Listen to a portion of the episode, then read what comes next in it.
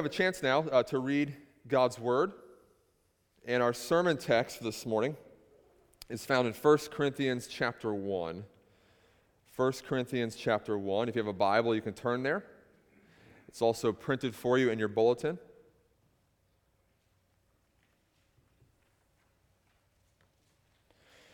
First Corinthians chapter 1, and we'll be reading verses 1 through 17, so a, a good portion. This is the word of the Lord.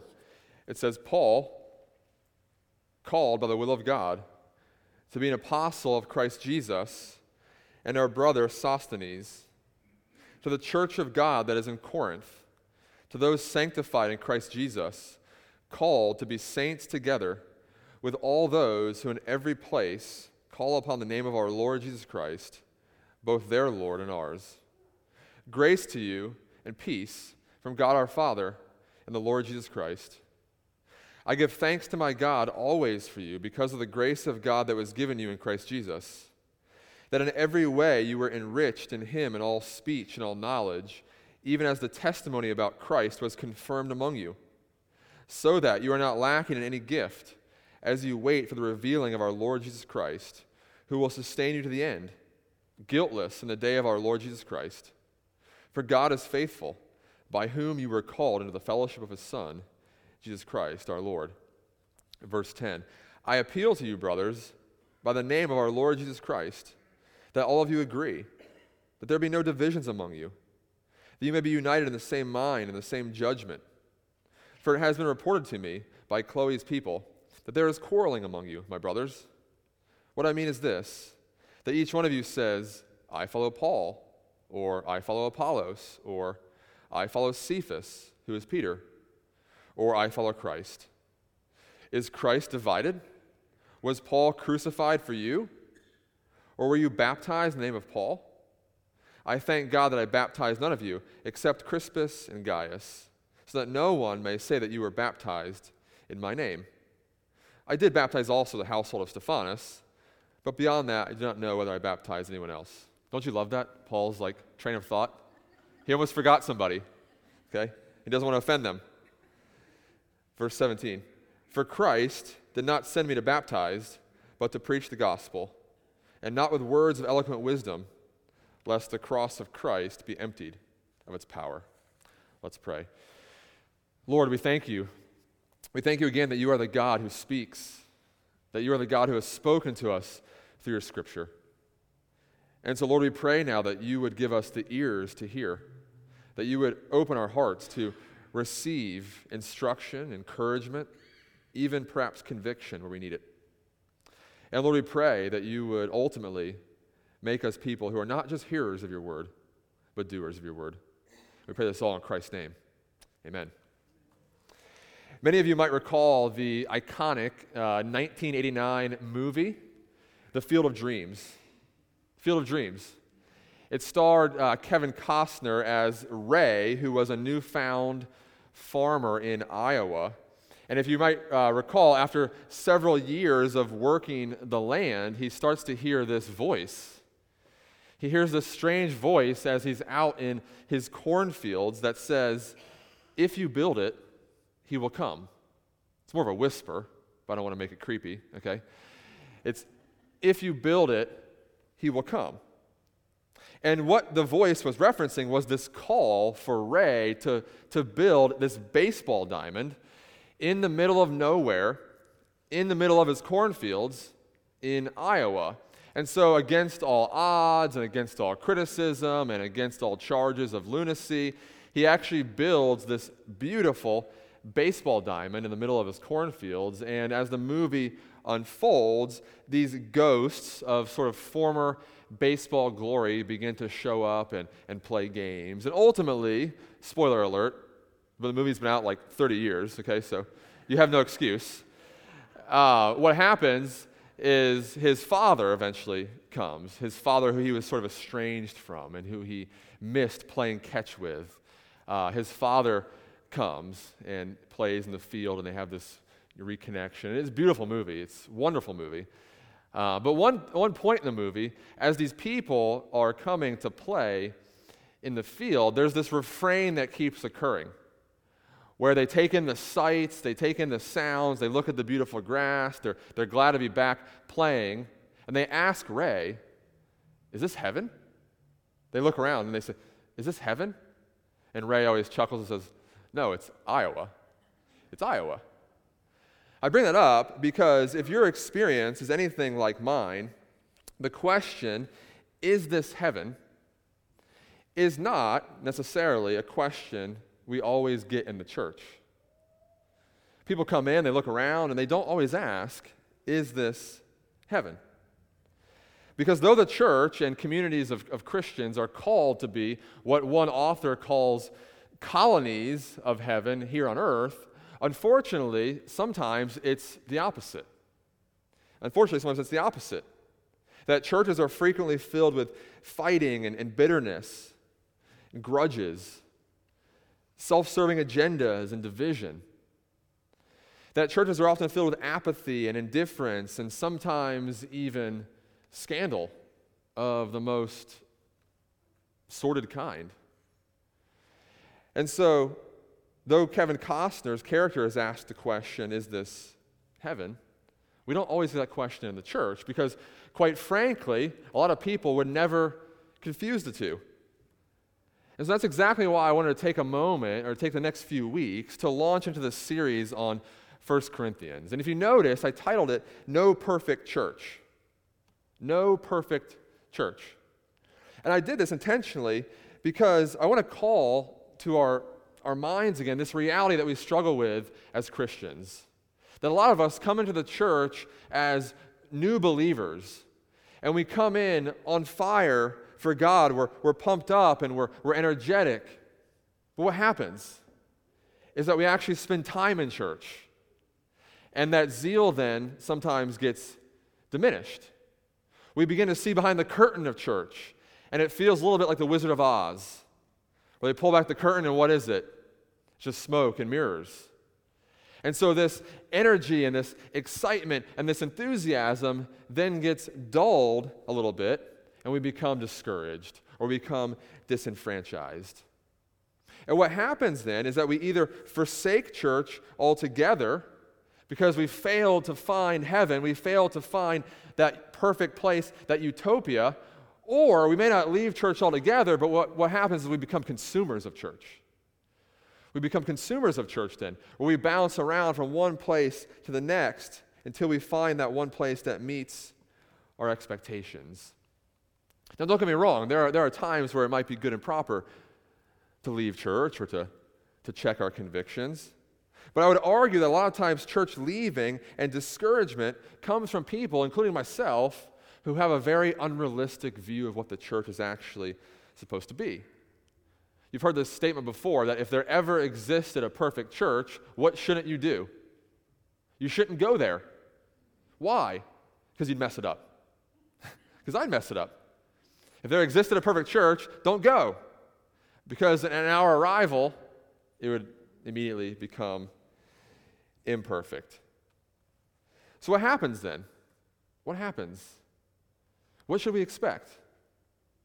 We should expect a little bit of chaos. We should expect a little bit of mess. What happens when you put more sinners together in one room?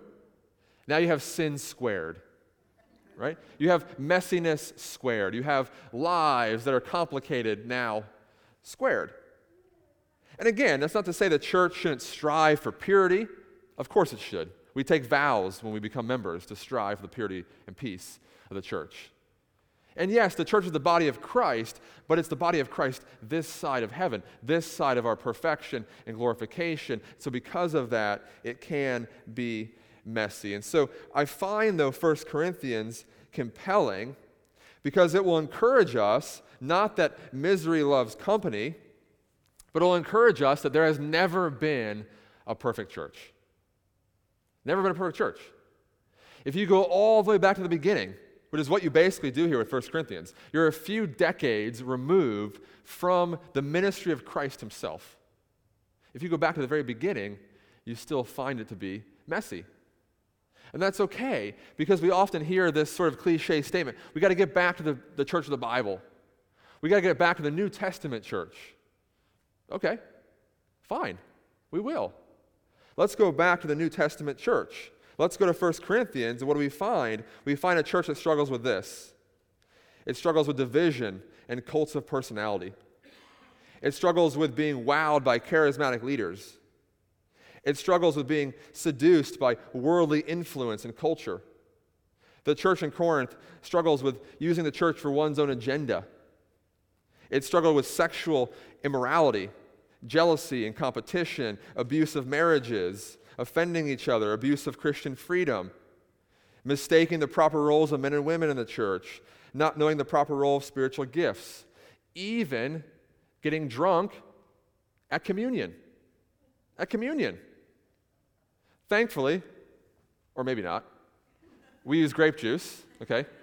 So there's no chance of you getting drunk this morning, all right, from communion. But that's what happened here, okay, in the church of Corinth.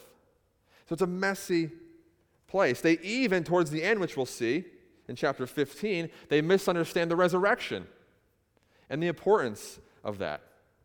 So again, it's a reminder not that we should just throw our hands up or, or throw in the towel, but the church has always been complicated. And so, again, before you walk out of here depressed or walk out of here saying, oh, the pastor just told us to give up, it doesn't matter.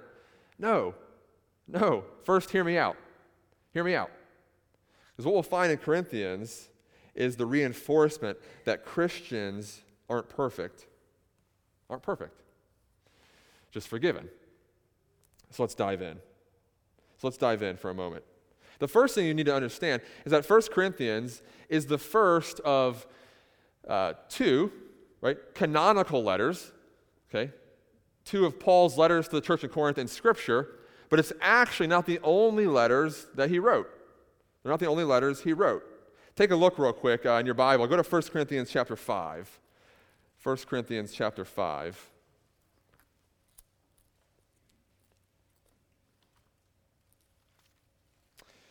If you look in 1 Corinthians 5, look at verse 9. We won't go into it in depth, but just look at verse 9. He says, I wrote to you in my letter not to associate with sexually immoral people. And then he goes, he goes on and on. I wrote to you in my letter. Okay? So Paul is referencing then another letter he wrote, an earlier letter. Now take your Bible and go to the book of Acts. Go to Acts chapter 18. Acts 18. Look at verse 1 for a moment.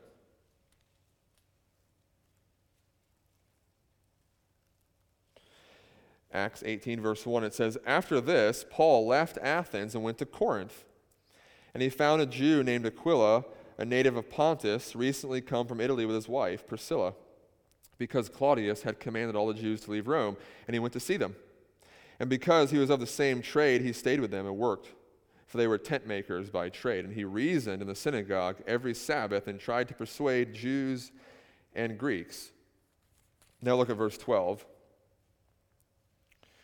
It says, But when Gallio was proconsul of Achaia, the Jews made a united attack on Paul and brought him before the tribunal, saying, This man is persuading people to worship God contrary to the law. But when Paul was about to open his mouth, Gallio said to the Jews, If it were a matter of wrongdoing or vicious crime, O Jews, I would have reason to accept your complaint. But since it is a matter of questions about words and names about your own law, see to it yourselves. I refuse to be a judge of these things. And he drove them from the tribunal.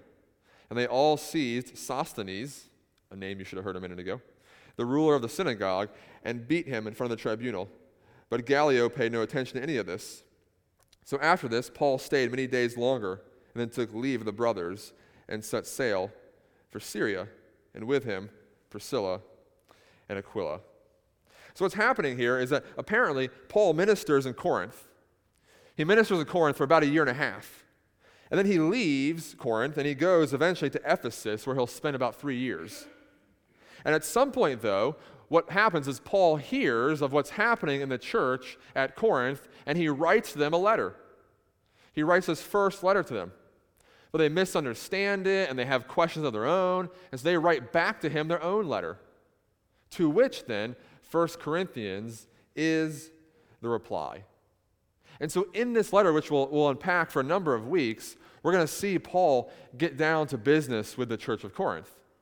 and answer a lot of questions and concerns that might sound even relevant to us here in 2018. Things that we're amazed they were still they were struggling with even so early that we struggle with as well. So the question then for the rest of this morning is, well what message then does Paul have for them that's also encouraging for us also? So go back then to 1 Corinthians chapter 1.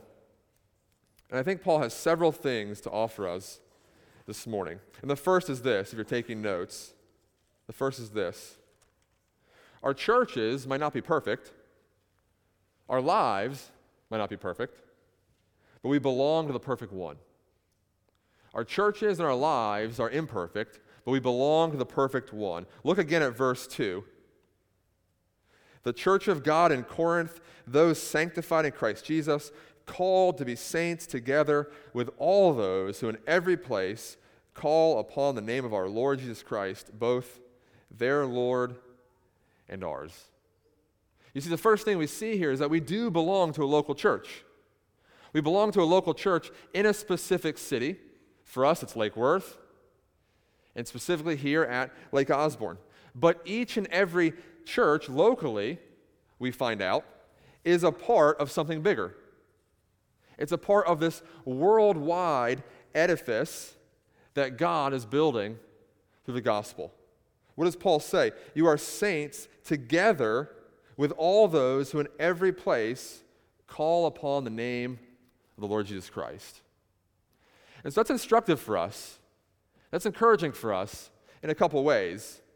The first is this sainthood is not earned sainthood is not earned. That word trips us up in the Bible all the time. Because when we hear saint, we think of stained glass, we think of someone with a halo, we think of, you know, just this perfect, reverential person walking around all the time. But what we hear from Paul is that sainthood is not achieved, it's not earned, it's simply gifted. It's given to us that that is our God-given identity for all of those who call this church their home, who call Christ Jesus Lord. You are a saint. You have been gifted sainthood, that you belong to the perfect and righteous one, the Lord Jesus Christ. But it also means something else for us then. Because then sainthood is our primary identity. It's our primary identity it then supersedes anything else. It means that our earthly cities, our earthly jobs, our earthly nationalities, they don't define us primarily. They're primarily defined as people who belong to the Lord Jesus Christ. That yes, we, we, we have homes in this earthly city, but we belong to the city that is to come. That we're saints found in the Lord Jesus Christ. And that would have been very, very um, needed for the Corinthians to hear. Because the, the original recipients of this letter found themselves in this very complicated place called Corinth. You see, Corinth was a Greek city that eventually becomes a Roman city as the empire sort of swallows it up. But you may know that the city of Corinth had this very intriguing location. As the Greek peninsula sort of juts out into the Mediterranean, you have this narrow strip of land. This narrow strip of land. And it basically connects the eastern and the western Mediterranean. And right in the middle, you have the city of Corinth. And so Corinth was at the crossroads of trade and ideas and culture. In fact, one kind of cool little you know, fact is that in order for ships to avoid that long and arduous journey underneath the peninsula as they traveled to the Mediterranean, they would actually take the ships and put them on rollers because the strip of land is about four miles wide. And they roll the ships over the city of Corinth, okay, before they had a canal as this way to sort of cut down the journey. But because of that, the people of Corinth find themselves in this city where, where trade and commerce and ideas and religion are all coming together in this melting pot city. And so, because of that, then, there was temptation and there was vice. And there were all the things that are that are at home in a city like that. It's not altogether different from even in today's world, where coastal cities, here in South Florida, coastal cities tend to be what? A bit more liberal, a bit more progressive. Okay? You often hear of, you know, the heart of America, the Bible Belt, places like that. Okay? Coastal cities, because of trade and business and commerce, they tend to be a little more liberal, a bit more progressive. You have access to vices and, and temptation and things like that because of your location. The city of Corinth would have been very, very similar. And so, because of that, the Corinthian church struggled very much with kind of knowing where's our, our primary allegiance? Where's my primary home? Is it here in this world as I'm being bombarded by temptation and all these kinds of things? Or is it in the city that is to come? and so, Corinth was a very worldly church a carnal church. And they had to be reminded, like we do, that yes, we'll struggle. Yes, we'll fall prey to temptation sometimes. But we ultimately belong to the city that is to come. And that we've been given a greater identity. That nothing that South Florida can offer ultimately will satisfy us the way that we've already been satisfied in the gospel. That we're saints that we're found in Christ Jesus. And so that is our greater identity. We're not perfect, but we belong to the perfect one. But then, secondly, what do we see here? Secondly, in this chapter, again, our churches are imperfect, our lives are imperfect, but we've been perfectly provided for. Look now at verse 4. What does Paul say? He gives thanks to God always because of the grace of God given to them Look at verse 5. In every way, you were enriched in Jesus in all speech and all knowledge. Verse 7. So that you're not lacking in any gift as you wait for the revealing of our Lord Jesus Christ. For God is faithful, whom you were called in the fellowship of his Son, Jesus Christ. You see, Paul reminds them, and he reminds us that we've been provided for perfectly. Perfectly. You might notice that he has this kind of you know, classic greeting. He always gives thanks for the people he's writing to. But then here, he gets a little more specific. It's not quite so generic. He says, But you've been provided for in a very specific way. A very specific way. That you've been enriched in all speech and all knowledge, all speech and all knowledge. You have to ask yourself, well, why would he say those things? I mean, if he's, if he's speaking kind of Christian language, why not say, You've been enriched in all mercy and all love, you've been enriched in all faith and all hope? Why does he say you've been enriched in all speech and all knowledge? The reason is because Paul understands that God knows exactly what we need in the exact context we find ourselves in. And again, going back to the original audience, what would they have struggled with? Well, in the city of Corinth, they struggled with being seduced by these traveling philosophers that would come in. Think about it for a second.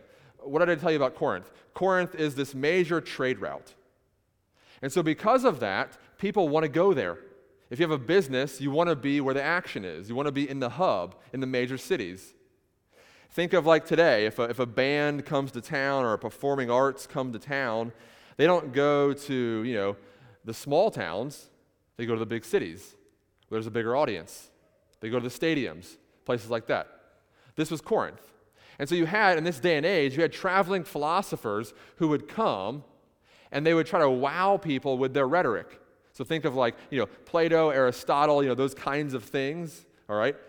Greek wisdom and philosophy, they would come to town and they would try to wow people with their speech, with their knowledge, with their rhetoric, and they would try to garner for themselves followers. They were trying to garner for themselves allegiance. And so the people of Corinth then are tempted, again, to follow after these other things instead of their true master, who is the Lord Jesus Christ. But what does Paul say? Paul says, no, no, no. don't fall prey to that. You've been perfectly provided for. Everything that you're looking for in those traveling philosophers, you already have in the gospel. You already have it. You've been provided for with all speech and all knowledge. So he's taking the grace of God and making it very specific to their context. And the same thing is true for us. Paul wants us to see that we don't believe in this, you know, watchmaker God who winds the world up and then walks away from it. But we also don't believe in a watchmaker God who saved us, calls us to himself, gives us Christ Jesus, and then walks away and says, Oh, the rest of your life, it's up to you. No. He's with us every step of the way. He continues to provide for us every step of the way, in every season. What does the Bible call Christ Jesus? He is Emmanuel, He is God with you. And so, whatever context you find yourself in this morning, whatever struggle, whatever temptation, whatever need you might have, God is with you every step of the way. That's true personally. It's also true collectively here at the church. Whatever we need God to provide going forward, whatever struggle we have going forward, Emmanuel, God is with us. He is perfectly providing for us every step of the way. And so, again, what is it for you? What is it for me? Because chances are you're not being tempted uh, by a, a traveling philosopher who's going to come in, you know, and start spewing Greek wisdom on the street corner, and you're going to follow him instead of following the Lord Jesus. Probably not going to happen. But what is it for you? Because if there's a similarity between us and Corinth, it's that we are also people who have allegiances that go to and fro. So, what is it for you that you're hoping someone or something will provide? What is it? Is it your career? Is it even your marriage? Is it your bank account? Your reputation? We all look to something to provide what we already have in the gospel. We already have all that we need.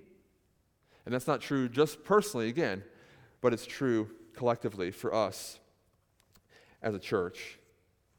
So, again, we're not perfect. Our lives and churches are imperfect, but we've been perfectly provided for. We lack nothing, if we're honest, because we have Jesus Christ. We have the gospel. But then, thirdly and finally, what does Paul also point out for us here in this first chapter? Again, our churches are imperfect, our lives are imperfect, but we're now called to strive for unity.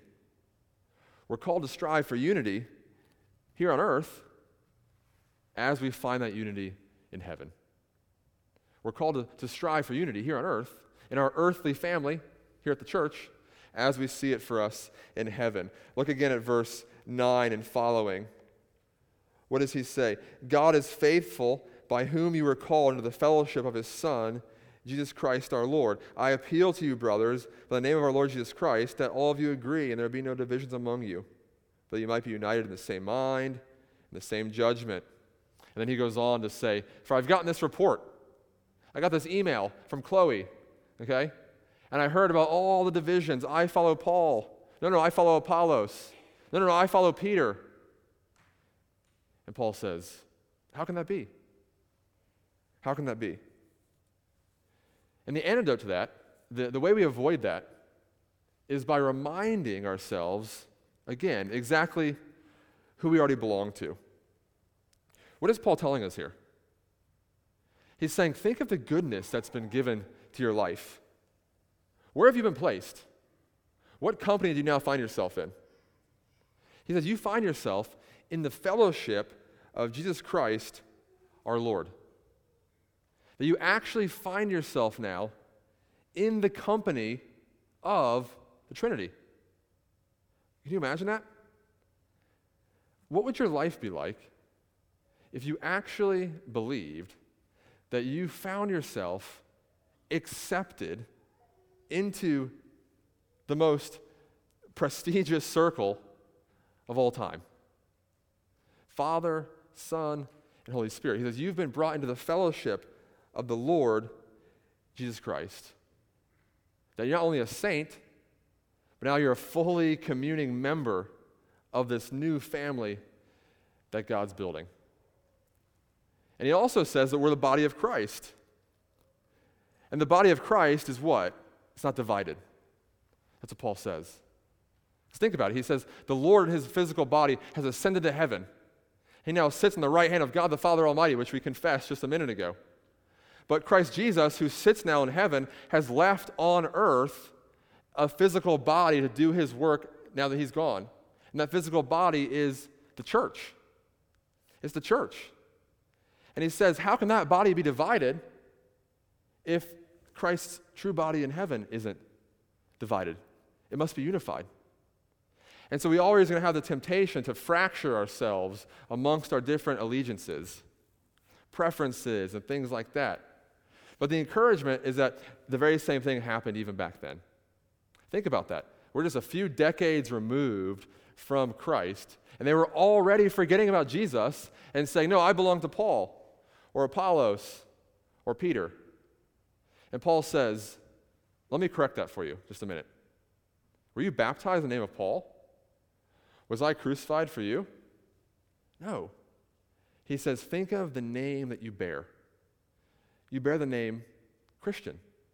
You literally have the name of Christ, Christian, stamped upon you. And if we take the time to remember that, then it has this way of sort of putting aside all of our differences. And it has this way of making us realize that everything that we tend to fracture over or divide over is secondary to the thing that unites us all Christians, found in Christ Jesus. Christians, not perfect, but forgiven. Christians now brought into this other-worldly family called the church. But Christians now who must be united as we go forward in mission and we extend that grace of the Lord Jesus to a world that so desperately needs it. So that's my prayer for you all, for me, for this church here at Lake Osborne. If you're looking for a perfect church, this isn't it. If you're looking for a perfect pastor, I'm not it. But we have that perfect one, the Lord Jesus, who has provided for us for so long, so faithfully. And he will continue to do so in the future as we take this good news to a world that so desperately needs it. Let's pray together. Oh Lord, we do thank you for your goodness to us. We thank you, Lord, how you have provided so richly for us personally, in our families, and here at Lake Osborne. And so, God, we take this church and we, we set it, including ourselves, on the altar, and we say, Lord, do with us what you will. Do with us that which is pleasing in your sight. Do with us that which would bring you glory and would bring those in, Lord, who would know you as Lord and Savior. And so, God, we thank you so much for what you've done already these past few months, weeks, and now even these first few days, Lord, of a new relationship here. And so, God, we pray that you would continue to knit our hearts together in love, that you would continue to give us grace as we get to know each other, that then you would also bind us together in mission that we would be unified in our one purpose, which is to bring glory and honor to the Lord Jesus Christ. So, God, I pray that you would even now begin to stir our hearts.